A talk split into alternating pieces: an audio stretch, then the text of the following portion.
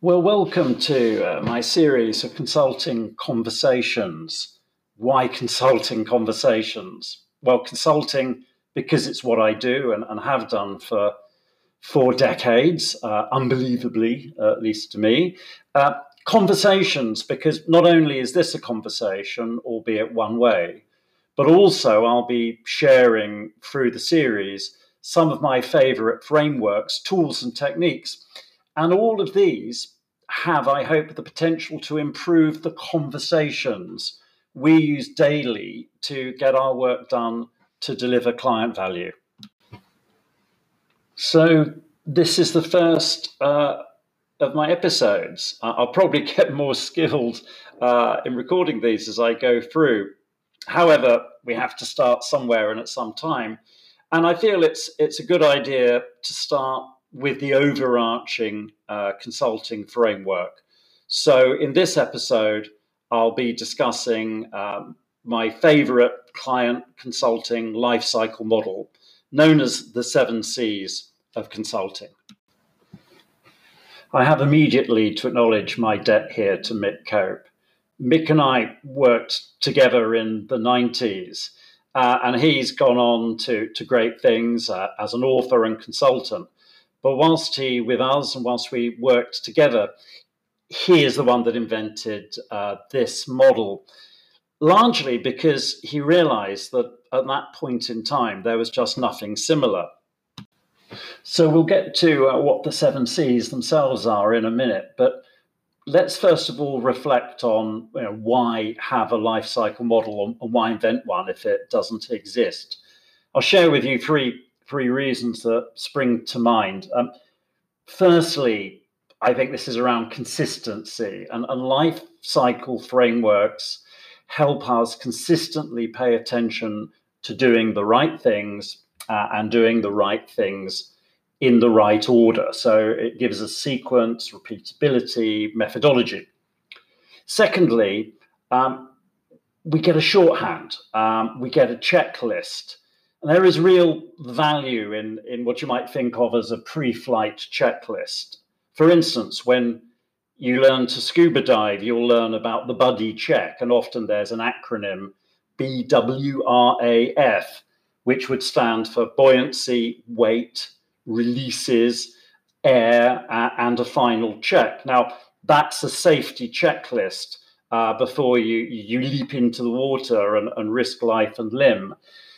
And similarly, when we're working in, in any change situation, I think it's very, very helpful to have some checklists that help ensure that, that we are doing the right thing in the right way. Uh, and then finally, and it comes back to conversations, we can use frameworks to engage in better conversations and, and influence the conversations we're having by asking good questions. And, and this framework is absolutely full of good questions. So let me take you through the seven C's and share some of the questions they prompt. So we begin with the first C client. Are we in partnership with the most important client individual sponsoring and driving our work? Second C clarify have we defined the problem, the outcome, the operating model for the change? So, are we clear on what is the problem to which our work is a solution? How will we know we've succeeded? Thirdly, create. Have we created the optimum solution? How do we even know it's the optimum? Uh, out of all the options that might be available. Fourth C is change.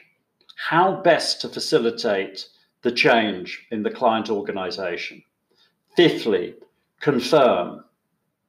Are we progressing towards the desired outcome? Can we confirm to the client that we have data that shows that we're on track? Sixthly, continue. How do we sustain and scale the impact that we're having or are planning to have? And finally, close. are we clear on our exit criteria and process? So I hope you can see that these seven stages, you know, do form a cycle and do give you some useful anchors to thinking about uh, any consulting situation um, that you're in. And personally, I'm struck by the parallels with um, the methodology known as design thinking. Some of the key stages there up front, design thinking talks about empathy, empathy with your customer and your client, really understanding what's driving them, which leads you to define defining the problem, uh, defining the outcome from which you can go on to to ideate, uh, to be creative, to think divergently, and then go into prototyping and testing through to delivery. Um, I think there are real parallels um, there. Um, so it might be helpful just to go around the cycle one more time uh, and perhaps this time just to pass on a, a few tips as we go. So let's start with client. The advice is to identify, to get to know, and to stay in regular contact with the client. The client is always an individual, a person. It's it's not a team or a firm. So we shouldn't be saying, "Oh, my client da da da is Megabank." No, my client is an individual there who has a problem, um, who is engaging you as an advisor to help to solve it. And trust is the critical currency in, in the client relationship. So think about your, your level of trust trust which originates from reputation, from rapport, and from the delivery of results and progress. Once we've established the client relationship, we can start to clarify. So, one of my mantras uh, developed over the years is, is not to trust in solution thinking. Solutions are seductive, um, but we must always uh, be careful that we've understood you know, what is the problem uh, to which this idea is a solution. How will we know the problem is solved? Um, what is the desired outcome that we're working towards, and, and how would we know that we've achieved that? So, without clarifying that essential context, you can often embark on a course of action that might ultimately have, have more cost than value. In my experience, clients always want to focus on the solution, but the expert will always understand the problem first. In our training, I often differentiate between the doctor and the waiter. So the waiter in their role, understands and delivers to requirements. The doctor diagnoses and solves the problem. And I think as an expert advisor, we should aim to be doctors, not waiters. So, having clarified the context and the need, create comes next. Our aim is to create a vision of the future. So, to develop the solution concept and to flesh that out in terms of a future state that achieves an outcome. Now, this is always best done in collaboration with the client and with client experts. In my experience, the, the best solutions are always co created. So, our role often there is to guide and to facilitate, it is really dangerous to develop your solution in, in isolation, uh, not to include anyone in the thinking, and just to come out of the tunnel and spring that on people. Um, you'll end up then having issues with resistance and buy in. Worst case is you'll find your, yourself doing change um, to the client, and that's that's not the best model. which does bring us round to the fourth stage of change really where we spend most of our time um, in delivering the solution. But I do think it is vital to understand that there is no change unless the solution is adopted. And often people focus on, on the construction of the solution and not its adoption. So I think that's the core of my advice there is to you know think about who will use the solution and how will people be brought in uh, as early adopters and as champions and uh, people who can prove the way. Steps five and six are confirm and continue.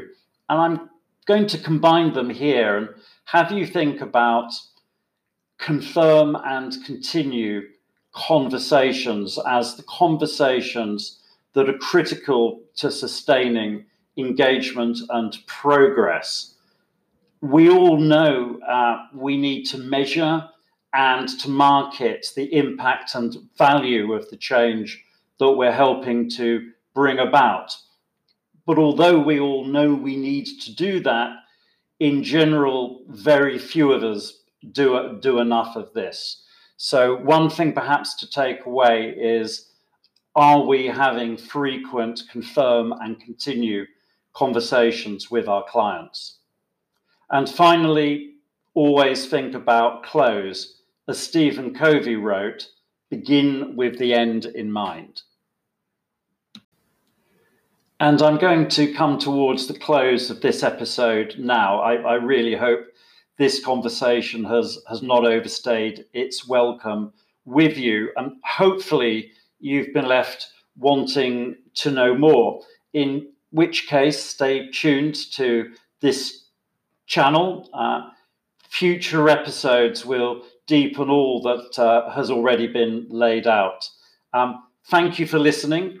If you'd um, like to go further on what you've heard here, I think one recommendation may be for you to research and explore the design thinking methodology. Um, the parallels with the seven C's are are very strong. Um, as I've said, I hope you will discover if you take a look at that. Um, so thank you for listening. Uh, until next time, uh, this is Chris. Goodbye.